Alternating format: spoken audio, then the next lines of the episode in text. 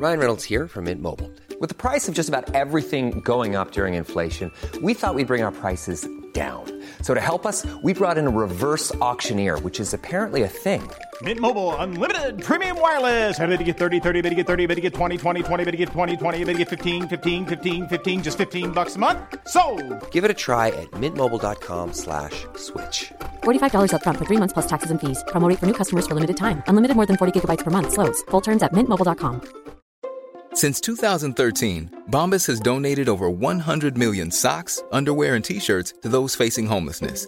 If we counted those on air, this ad would last over 1,157 days. But if we counted the time it takes to make a donation possible, it would take just a few clicks. Because every time you make a purchase, Bombas donates an item to someone who needs it.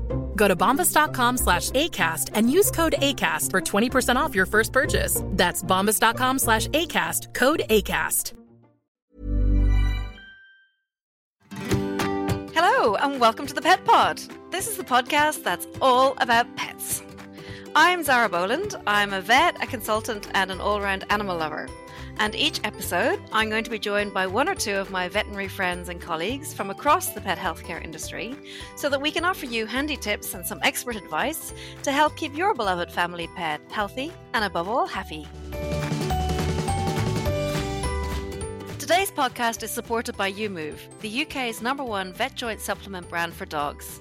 Clinically proven to work in just six weeks, YuMOVE is recommended for older dogs who are starting to slow down and show some signs of stiffness. Now, as many of you know, my own dog Rumba is already nine years old, and like many other dog owners, I'm always on the lookout for ways to make life a little bit more comfortable for her as she gets older. And that's why she's been taking YuMOVE for a few months now. But YuMOVE also have a range of products available to help younger dogs, and indeed those canine athletes to stay on top form. And you'll be pleased to know it's also available for cats, horses, and even us humans.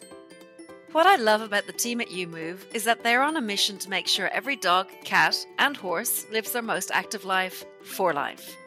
And that's why they're offering a 30% discount code for all new customers who listen to the Pet Pod. Simply visit yumove.co.uk and enter the code PETPOD30 when you get to the checkout. Plus, you can also be in with a chance to win a year's supply of YuMOVE for your own dog, cat, or horse. Enter the draw at yumove.co.uk slash pages slash petpod, and the winner will be drawn at random and announced on the 13th of January. So good luck! Today's episode is all about adopting a dog. Now, if you're contemplating adding a canine companion to your home, then a rescue dog can be a really wonderful new family member. But just like getting any new pet, there are some really important considerations that we need to take into account, and some of these are specific to homing a dog who may have been through some challenging times.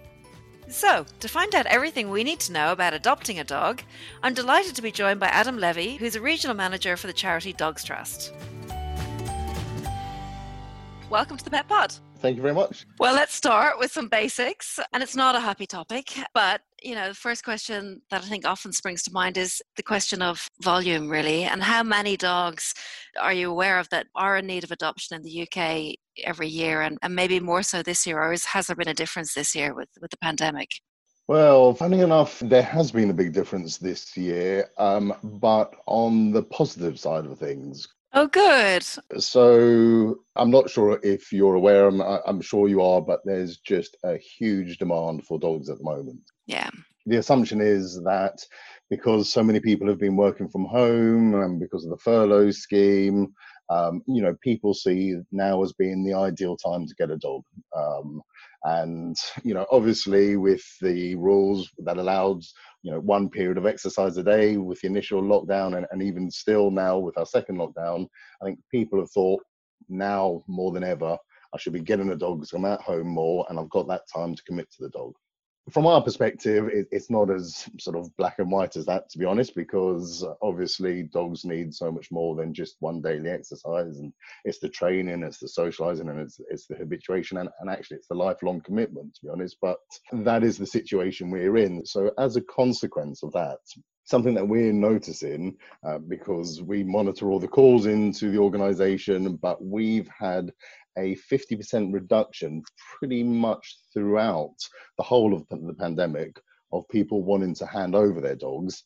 and we've had a doubling of calls of people wanting to rehome dogs. So, gosh, that's incredible. They're huge statistics. Yes, absolutely. I mean, it's just been unbelievable, to be honest. So, actually, for this year, it's pretty much not been business as usual with regards to the amount of dogs coming into our centres.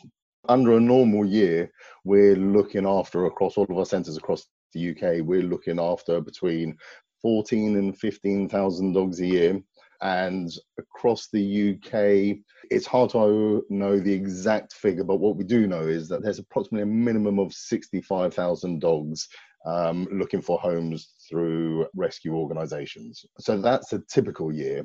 But as I say, at the moment, we're, we're, as I'm sure you appreciate, we're very much not in a typical year. What we are expecting we are expecting to get to this point where unfortunately things fall off a cliff and that could be when say the government pulls the furlough scheme away and unfortunately you may see a, an increase in the level of redundancies or when people are having to go back to working in an office rather than sort of working from home, or the recession starts to bite a little bit more and we feel the impact of it. And, and from previous recessions, we always know um, that dog relinquishment goes up quite dramatically in times of recession.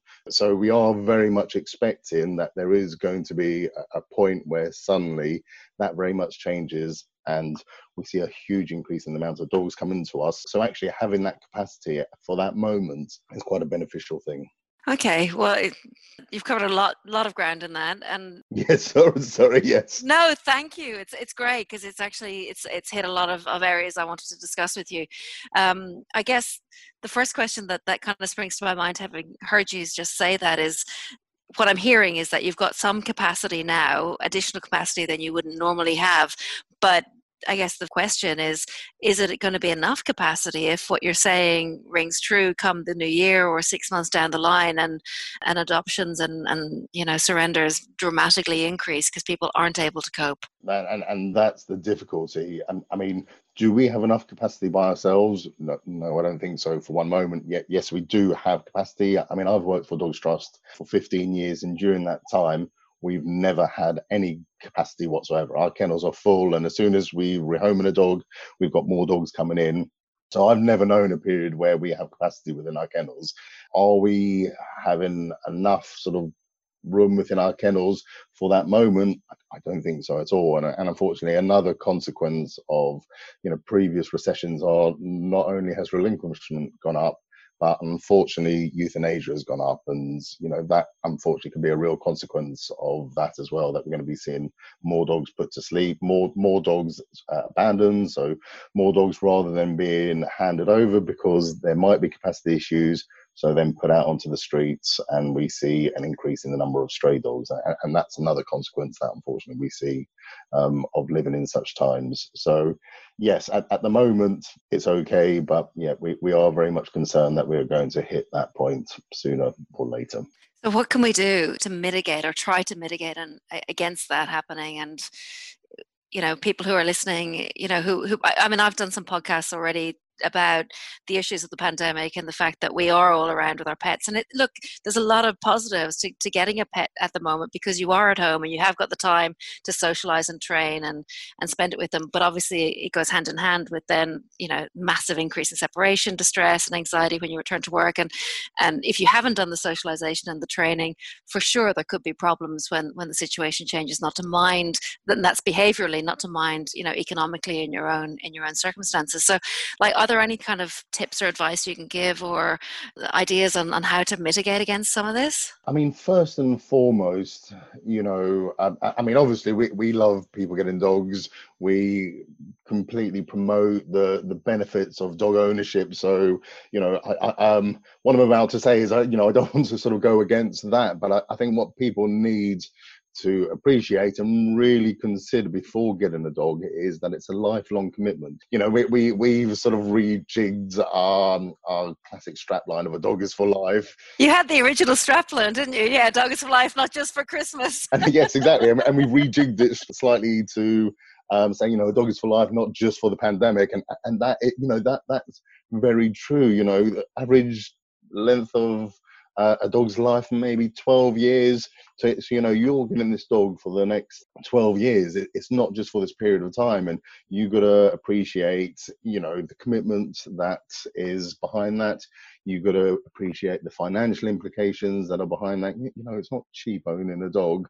You also got to consider, you know, what's going to happen when you do go back to work. Because, because at the moment, these dogs are going, wow, this is this is fantastic. You know, you're here the whole time. It's nirvana. yes, exactly. I love you being around. All of a sudden, you're gonna hit a period where you know you're gonna have to go back into work. You're gonna have to go back into the office, and you know how is your dog gonna cope with that?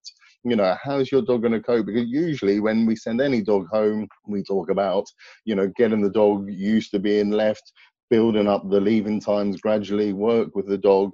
How much are you able to do that at the moment?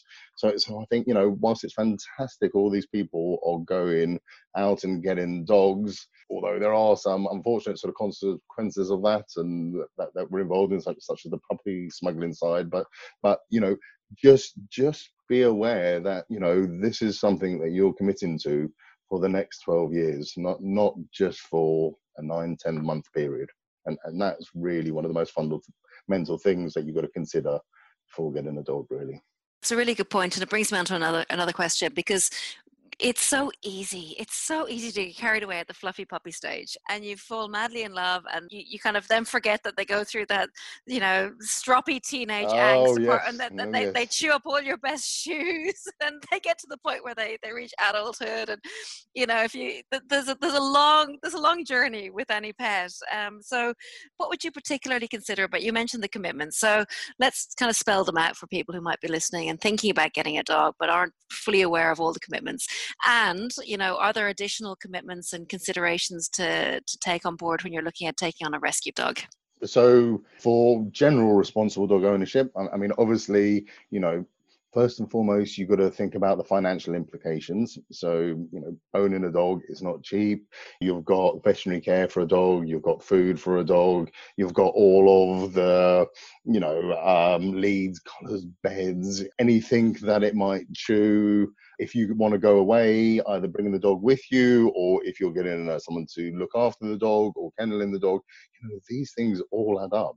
You know you, have also got your time commitments and, and that's not just your time commitments to you know socialize your dog you know and habituate your dog and take your dog to training classes which once again have a financial commitment as well. But this is also your commitment in day-to-day life. You know you suddenly can't just drop everything and decide to go away for a weekend. You you can't just live your life with absolutely no ties because you've got this four-legged friend at home that need your care they need your feeding they need your company. There's a lot and, and, and don't get me wrong there's a lot of benefits to owning a dog that goes without saying but there's a lot of ties as well so, so I think people need to really be aware of that. And, and there's going to be difficult periods, as you say.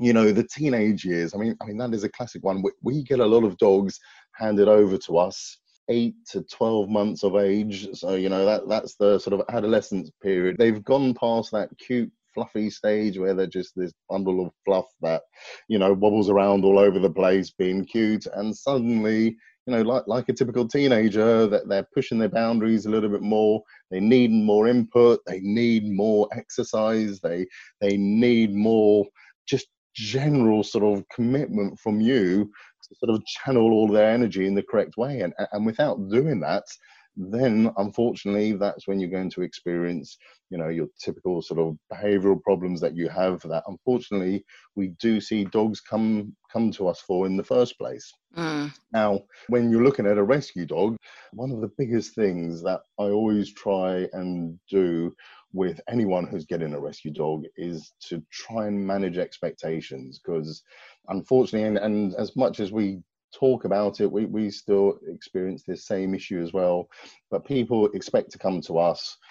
You know they, they see a dog that they fall in love with they can't help but running away with themselves about thinking about how wonderful it's going to be and they're going to take it and they're going to have this idyllic scenario and where the dog just settles in and it's just a perfectly house trained dog that doesn't need for anything and if only. Yes exactly. And, and and there are examples when when that happens absolutely there are. But we, we try and manage people's expectations really because you know you you, you got to imagine with a rescue dog and and i always sort of make the analogy of um, a child that is going through, you know, the foster system, the adoption system. You, you, know, they've had these broken attachments. They they have had a family that they've loved and means the world to them, and for whatever reason, you know, sometimes absolutely genuine reasons that no one could avoid, those dogs have had to be sort of given up.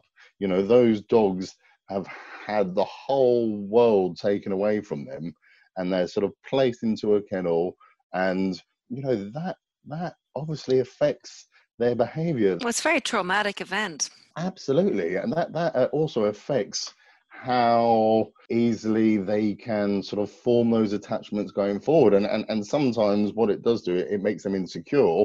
So it makes them particularly clingy so that makes it even more difficult when you know you're wanting to say go out and leave the dog because it just wants to be you know in your shadow the whole time. And actually on the reverse of that it sometimes makes it more difficult for that dog to bond. Now now i'm not saying this is the case with every single dog you're going to get from a rescue but i think it's something everyone needs to consider you know. It takes work and effort and time and with it you know it's the most rewarding thing you can imagine. Seeing that dog that was this absolute shy and scared thing that comes to you and to see it grow and come out of itself and see its normal behaviors is the most rewarding thing honestly it, it, it is wonderful and, it, and, it's wonderful for our staff who see it within our centers and, and it's just as wonderful for our doctors and, once again our staff again when, when we see it in the homes but, it doesn't happen overnight. You know it doesn't happen it takes it takes time I agree with you completely. And I've uh, a very good friend of mine is a what's the word a serial rescuer of dogs. Brilliant. And, yes. and she's she's fantastic. And and um and I've seen the bond. And I honestly would say that it's actually it's almost like the dogs know they've been given a second chance at life, and that bond is so super strong. Yep. Yep. Um, when both sides, I guess, put in the work. So, what would you recommend people do if they are getting a dog that has had a, a challenging start to life? Like, how do you start to to create that bond and and rebuild trust with a dog like that? So more than anything, you know, these dogs need time. I mean, that that's what, you know, myself and you know others within our organisation, we, we will say to everyone, the dog needs time, and I think that can be one of the because you know obviously there are occasions where it doesn't work out and we always take the dog back no matter whether the dog's been out for one week or four years. You know, we we have saying once dogs trust dog, always a dog's trust dog. So so if anyone experiences any problems, we we will always take that dog back. You know, we're, we're not judgmental. We appreciate these things happen in life. But I suppose sometimes where it can be difficult for people is when you see a dog come back after two, three days. And and I appreciate sometimes people take the dog home and straight away they they realize that they've making a mistake and you know the dog wasn't for them. They shouldn't have got a dog. They weren't ready for dog ownership. And unfortunately sometimes people need a dog in their house to appreciate that. So so we completely get it. But but then sometimes you know people will take the dog home and the dog will come back really quickly for something that we were very aware of. And you know you, you just felt uh, actually, if it was just given a little bit more time just to get over that initial period of concern, then they would have seen so much more from that dog. Because because when a dog comes into our centres, you know, although we're very proud of our centres, you know, we have some of the best kennels I've ever seen, quite frankly, to be honest, and and the environment and the work that we do with them. At the end of the day, it is it is just a kennel and and it, there's a routine and it's quite simple and there's not much going on when you think about the outside world. So, so when that dog makes that transition from being in a kennel environment where it's got a set routine, it hasn't got too much to contend with in the grand scheme of things when you think about the outside world. You know, it's very daunting when it goes into a home because suddenly there's traffic, there's TVs, there's radios, there's different people, and it's a lot. And initially, you know the dog will actually struggle will will actually be more worried at first and and that presents itself in different ways. Sometimes the dog will shut down a bit and and we'll get a call from an adopter who'll typically say you know what? You you you gave me all these warnings but I've, I've actually I've got the perfect dog and and actually it's just the dog is quite worried. It's just a bit quiet and and, and yeah scared Exactly. Kind of the kind of the freeze response almost. Absolutely. And, and and then you know two weeks down the line when it's feeling a bit more confident, then it's like, well, hey, let, us go. And so, then we'll get a call saying, what, what's happened with my dog? My, my dog has completely changed. But actually, it's not. It's it, its personality is coming out. This is this is what you want to see the trauma subsiding, I guess. Absolutely. So you just want to give that dog time, give it space. You know, we always say don't ask too much of that dog in early days. You know, don't suddenly take it round to all your friends, introduce it to the world. I know you're dying to. You know, every every bit of your body wants you to show that dog off to the world, but but right now the dog doesn't need it. It just needs time. It needs space. You know, keep things simple and allow it to settle. You know, form that bond with you first. That that's that's the strongest uh, and most important thing to do is to get that attachment, get that bond with you and the dog. And once you've got that bond, then you can open up the world a little bit more. But but time and space, they're, they're hugely important. Yeah. That's really good point, Adam. And I think one of the things I might add to that is, you know, allowing the dog to come to you. Don't don't push yeah, yourself yeah, yeah. into into their space. I think having their own space and creating a, a kind of an, a space for them to retreat to as well, especially in a busy home environment they might not be used to, is, is fundamental. So creating that that sense of safety for the for the for the dog. Yeah, doing a den for the dog is great. You know, you know, people use crates now a lot, and it's not about shutting the dog away in a crate, but it but it but it's creating a den, as you say, in a quiet space of the house. So if the dog wants to have a bit of time out, it can have that time out because there's just a home environment with the, the smells and sounds alone before you introduce the outside world it, it's so much more than what was going on in a kennel environment. Yeah, good point. I mean, there's a lot to be to be fair. There's an awful lot going on in the kennel environment too. They can be pretty noisy spaces with lots of other dogs around, and yep. and also challenging. But I guess if you if you think about you know this this dog who's come from one as i liked your analogy to, to foster kids and they've come from one you know broken home if you like. They're thrust into this new environment noisy dogs people but there's got a big structure to it and they adapt to that and then suddenly they're pulled out of that and thrown into another environment. It's a lot to take on it really is. Absolutely and and, and you're right there, there are dogs that will categorically struggle with kennel environments. They will struggle with the noise. You know, some dogs who haven't been socialized with dogs when they're they're younger and suddenly they're surrounded by other dogs. You, you know, the, these can all be difficult experiences for a dog but, but for a lot of dogs they, they get fed at this time they get walked at this time you know they know what to expect and they know the smells and that's important yeah just like just like with children it's important to have that routine and structure i agree with you and gives them that sense of security I'm Sandra, and I'm just the professional your small business was looking for. But you didn't hire me because you didn't use LinkedIn jobs. LinkedIn has professionals you can't find anywhere else, including those who aren't actively looking for a new job but might be open to the perfect role, like me. In a given month, over 70% of LinkedIn users don't visit other leading job sites. So if you're not looking on LinkedIn, you'll miss out on great candidates like Sandra. Start hiring professionals like a professional. Post your free job on linkedin.com/people today. Hey, it's Ryan Reynolds, and I'm here with Keith, co star of my upcoming film, If, only in theaters, May 17th. Do you want to tell people the big news? All right, I'll do. Sign up now and you'll get unlimited for $15 a month in six months of Paramount Plus Essential Plan on us. Mintmobile.com slash switch.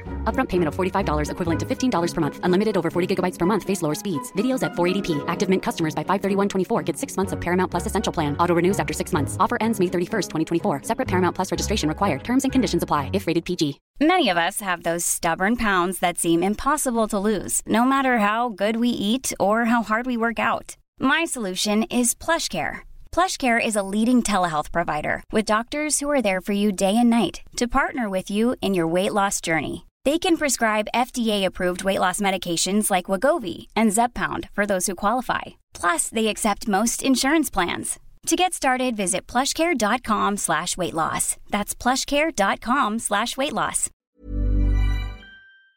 Security. And I suppose another thing, just just thinking about that from from rescue dogs, is you don't always know the backgrounds. Obviously, now you know a, a large proportion of our dogs. So we have about fifty percent of our dogs are handed over by the members of the public, but then 50% come from sort of stray and abandoned backgrounds where we have very little information on them. And for the ones that we don't have information on, you know, you don't know whether they've come from a difficult background. You don't know whether they've been socialized with other dogs. You, you, you, know that those formative weeks of a puppy are so so important for its development. It really is. You know, depending on the breed, you know, anything up to sort of nine to fifteen weeks of age is so important for that puppy's development. And if they've not been mixed with dogs during that time, you know, they're going to struggle and they're going to need general sort of gradual introductions into dogs to gradually get them used to it. So, so i think it's really important no matter what organization if you're thinking of rescuing a dog that, that you listen to, to what the people say because you know just if they're saying actually you know it prefers two-legged friends to four-legged friends don't suddenly think well what are they saying about i'm just going to mix them with other dogs? Because it's really really important that's where trouble lies. Yeah. Absolutely it really is really important because the, the backgrounds are all very different. And that brings me on to my next question beautifully, because um, much as I guess much as some dogs do struggle when they enter an environment like like that, others will thrive, and so you get you get a huge variety of personalities coming into you. So how do you go about matching potential owners with the dogs who are waiting for their forever homes? What's the process? So, firstly, I, mean, you, you, you made a very good point there, to be honest, because uh, you know I, I don't want to um, put people off. You know, you, you quite often get uh, the wider public who feel that rescue dogs are broken dogs, uh, and and that is not the case at all. You, you know, yes, we do get dogs. Uh, given up to us because people are struggling with the behaviors, but a lot of dogs come to us because of people problems rather than yeah. dog problems. So, so yeah, your, your point there that some will actually adapt to the tra- transition and be very fine in the, in the home is a really, really important one, to be honest. It, it really is. So with regards um, the, the matching process, we as, as we've already discussed we fully appreciate that every time a dog has a broken attachment you know it affects that dog's behavior. Every time that dog is abandoned from a home you know it affects that dog's behavior and it makes it more difficult for them to create a bond in a future home. So you know we want to get it right and and we fully appreciate we don't always get it right but but where we can we want to get the match right. And and um, unfortunately we we sometimes get accusations of oh you know it's it's harder to adopt a dog than a, than a child. And people can get frustrated because they come into us or, or when they could come into us. I mean, I mean we do a lot of it remotely at the moment and via appointments only but but you know they, they may see a dog um, on the website for instance and just think actually that looks like my last dog or that's just what i'm looking for. And they play out this scenario and, and they can be understandably upset when they come in and actually someone we get them to fill in a home finder questionnaire which uh, tells us all about their life you know people in the home how long the dog's going to be left what they're looking for you know visiting people to the home and and suddenly we're telling them well that dog that they'd set their heart on isn't suitable for them. And and and i fully get that that can be upsetting but but we want to we want to get it right you know? We we want to yeah. try our best to prevent that dog being returned to us. So as soon as the dog comes into us literally from day one you know our assessment process will start. Initially it's very much hands off. So it's very much observation led. The dog will come into us.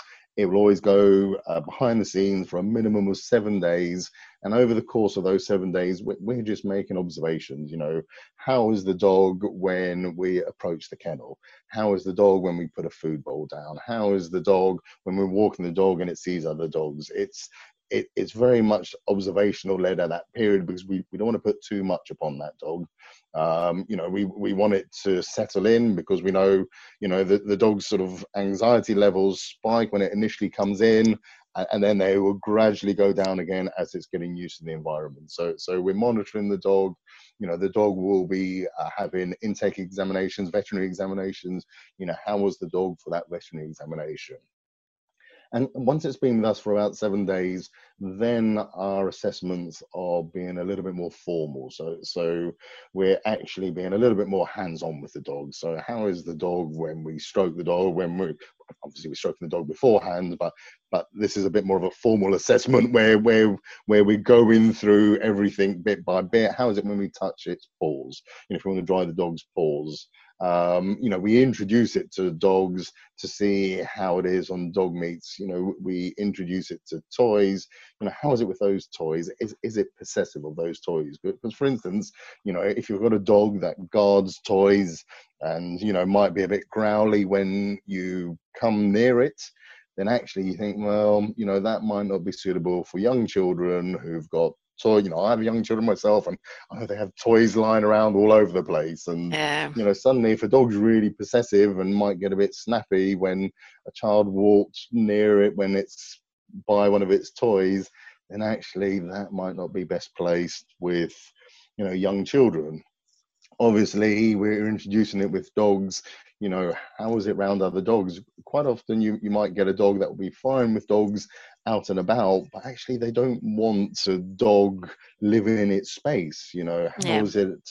You know, does the dog have a high chase drive, a high predatory drive? hmm You know, if it does, maybe they're not ideal with cats, those small fluffies. So, so, so, so we're doing our own assessments, and and if the dog's handed over, which they are in fifty percent of the cases, we're, we're obviously using all of all of the tremendously valuable information that we're able to ascertain from the previous owners just to find out how the dog was in that home. And through that you know we're starting to get a picture of the type of home the dog needs. You know does does this dog have any challenging behaviors you know where actually you wouldn't want lots of visitors to the home because it's quite worried by strangers? You know do you need to sort of get a stronger bond? And and through that picture that's when we're sort of starting to formulate what our requirements are for that home. And and i'm not saying we get it right every single time. You, you know there's not a rescue organization across the land that gets it right every single time. You know um, we, we do see dogs coming back into our care and, and we fully appreciate there are unforeseen reasons that that cause that. And as i said before we always welcome our dogs back and we're fully understanding with everyone who has to do that. But if possible we want to avoid that. And thankfully in the vast majority of cases we are successful in that. And roughly 87% of the time you know when we rehome our dogs they stay in their forever homes for the rest of their lives. That does mean we do get back some but every time we get a dog back obviously we've got further information on that dog and we once again use it to paint the picture of the type of home we're looking for. It's some dogs you know you might get dogs that's a traffic chaser you know so you don't want to put it in a, a, a built up urban area so you look for a rural environment for a home. Sometimes you want a dog that it just wants the single person in the home to love rather than a busy bustling home with young kids running around. There's many ways of uh, finding out this Well, it sounds like a really thorough process, and and I guess if I can sum it up, the key is for people who are looking to adopt to be as honest as possible on on their application, because really it's about matching the dog to who you are and the lifestyle you're living, um, so that it's you get the best fit possible. So, you know, there's there's no point telling mistruths on it just just to get the dog that you've fallen in love with for example to your point because it's not going to work out for either either party Yes, yes, So- that, you know, that, that's that's very true words. And you, you know, there are occasions that, thankfully, they are by far the minority. I'm sort of pleased to know, but people will sort of fail to tell us about a child because actually they want a dog so much, and, and, and the potential consequences. You know, thankfully, touch wood. You know, we, we haven't had any, you know, really really traumatic incidences, but but you know, we, yeah but the potential is there Absolutely, and, and we want you to be happy. We want the people to be happy. You know, and your family to be safe. So, so honesty is yeah, it's it's absolutely vital. Okay. Well, we've talked a lot about some of the, the considerations and, and there's, you know, the few challenges that, that might crop up when it comes to adopting and rescue dogs. But I know you see loads and loads of success stories, mostly success stories, in fact. So, you know, how much does adopting a dog change the dog's life as well as that of its owner? Do you know what? Um, I mean, it changes a dog's world. You, you know, as as as as I touched on before, as lovely as our kennels are and as dedicated as our teams and our centers are and you know all the training that they do with them a dog in a kennel environment you know spends the vast majority of its day in a kennel. No, no matter how much we do with that dog how much we training we do with that dog time we spend with the dog realistically you're still looking at that dog being in that kennel for 22 to 23 hours a day. That, that that's the reality of it. You know so so suddenly you know giving that dog a new home a new life you know it, it's it's what it's about. You know dogs uh, that dogs want to be around people. Dogs want to be out, experiencing the outside world. Yes, it sometimes is a scary place when they initially go to, but from a dog's perspective, that is what it's about. And and as much as our, our staff form tremendous bonds with these dogs and tremendous attachments with these dogs, you know, there there is not a person who works for us who, who won't say, you know, from one of our centres, the best thing for them is when they see that dog go home because they know how much it means to that dog. Yeah. You know, and yes, they miss those dogs, and everyone has their favourites. But you know that that is what it's about. You know that is what it's about. And and you know I, I you know I, I do a, a, slight different role now. I, you know I, I look after a region, so I go around different centres, supporting different centres. But for 11 years of my time with Dogs Trust, I, I was based in the centres, you know, undertaking different roles. And, and honestly, it, it is the most rewarding part of the job because you see what it means to that dog. And, and, and from a person's perspective, you know, to have that, you know, as you mentioned before with your friend as well, that the, the bond between a rescue dog and, and a new adopter is so strong it can sort of completely change someone's life. Yeah, it's transformative, really. Yeah, absolutely. And and from you know my perspective, some of the positive stories that you've seen where dogs have come from difficult backgrounds, um, you know, who haven't had the best starts in life. But but for me, I, I mean, my sort of favourites are always those either your your older dogs or actually the dogs that have been in kennels for you know far more years than than you you would ever hope. You know we we never put a healthy dog to sleep. Um, so so what that means is that there are dogs in our care for many many years on occasion. Th- thankfully that they're the the minority. And, and I think currently we have we have just over 200 dogs who've been in our care over six months. But within that, there, there are dogs that just just for some reason and and you don't know why because you obviously see a very a different side to them. I, mean one of the things that we always think it is is they don't show themselves off well in kennels. That just for some reason doesn't I mean there are dogs that do. There are dogs that as soon as someone comes up they walk to the front they give a little shake of their tail. yes exactly. And and they sell themselves and and there's and, and there's others that don't. I, I mean, one, one dog that I recall by the name of Joker, and he was just a sort of a dark brindle crossbreed. Um, you know, had a bit of bull breed in him, had a bit of maybe sort of a lurchery type dog, you know, maybe a bull lurcher. You know, he, he was just a bit of, you know, your, your classic Heinz 57s. And for some reason, people just walked on by. And you know, I, I knew this dog. I love this dog. I saw what this dog was like when this dog was was out and about. I mean, he was just the most loving dog, and and yes, he, he was lively. That that was for sure. But he had a good heart, and for some reason, people used to just walk by and i think after a while it's almost like they become part of the furniture and people go oh you know there, there's joker again and and you know I, I was based in our west london centre at the time. We moved him to another centre that they couldn't rehome him. We then moved him to another centre that they, they couldn't rehome him. I then went down to uh, I moved down to our Canterbury centre, so so I moved within centres, um, and as soon as I went down there, you know, I knew I just wanted to to get this dog back and to try again. And we brought him down, and this was the fourth centre he came to when, wow. when he was with us at Canterbury. And you know, all these centres, you know, we will do extra publicity, we will promote them, we'll do stories about them to raise their profile. For some reason, people just didn't adopt him, and and eventually, in Canterbury, we, we managed to find a home from him. And I mean, this dog had been with us by that stage. He must have been with us for about seven years, I think it was. Oh no, You really? know, he, he came to us as as you know a, a one year old dog, and oh God, uh, help him. Oh, I, I, I feel, I, I uh, um, and honestly, he went to this home who loved him, Oh. and they used to write to me the whole time. They used to send me Aw. Ah. pictures, and they even sort of, you know, they told me when he unfortunately passed away after sort of several years of of being in the home, and and you know, it, it's it's the ones like that that really sort of touch you because you know that that that they, they eventually found that home. It took a while, you know, and you know we're not here to keep dogs in kennels. We're here to put dogs in homes, but but it's those type of stories that really you know they're they're, they're the ones that mean the most to be honest because um, yeah, of course. Wow, you've you've got me emotional. I know, but I'm know, just- honestly just recounting it it was yes But you know what really strikes me about that is that you don't give up. And I, and I think that's incredible. That's truly inspirational. No matter what, you don't give up. I mean, that to me is oh god, it's soul destroying. 7 years almost in a in a kennels. I mean, that's a good half of his life and yet you were still persisting and you you found him his forever Yes. home.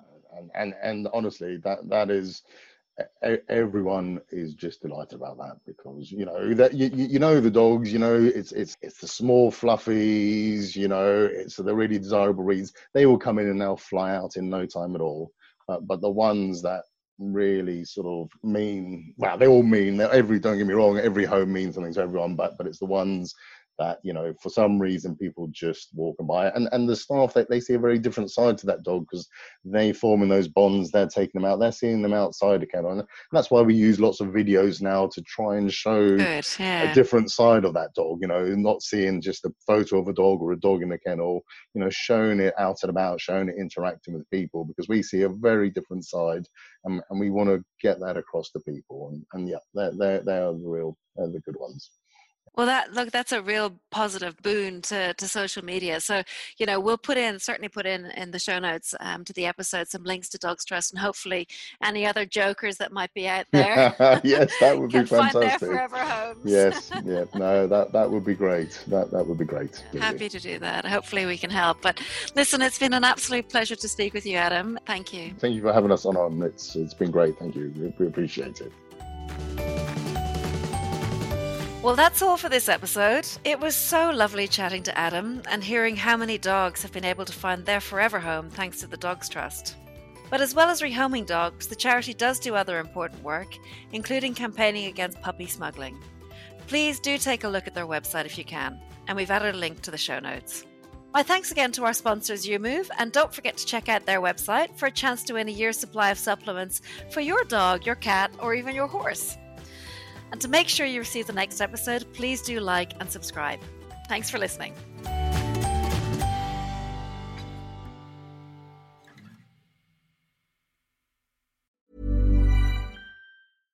Imagine the softest sheets you've ever felt. Now imagine them getting even softer over time. That's what you'll feel with Boll and Branch's organic cotton sheets. In a recent customer survey, 96% replied that Bowl and Branch sheets get softer with every wash. Start getting your best night's sleep in these sheets that get softer and softer for years to come. Try their sheets with a 30-night guarantee. Plus, get 15% off your first order at bollandbranch.com. Code BUTTERY. Exclusions apply. See site for details. Hi, I'm Daniel, founder of Pretty Litter. Did you know cats tend to hide symptoms of sickness and pain? I learned this the hard way after losing my cat, Gingy. So I created Pretty Litter, a health monitoring litter that helps detect early signs of illness by changing colors, saving you money and potentially your cat's life. Pretty Litter is veterinarian developed, and it's the easiest way to keep tabs on your fur baby's health right at home. Go to prettylitter.com and use code ACAST for 20% off your first order and a free cat toy. Terms and conditions apply. See site for details.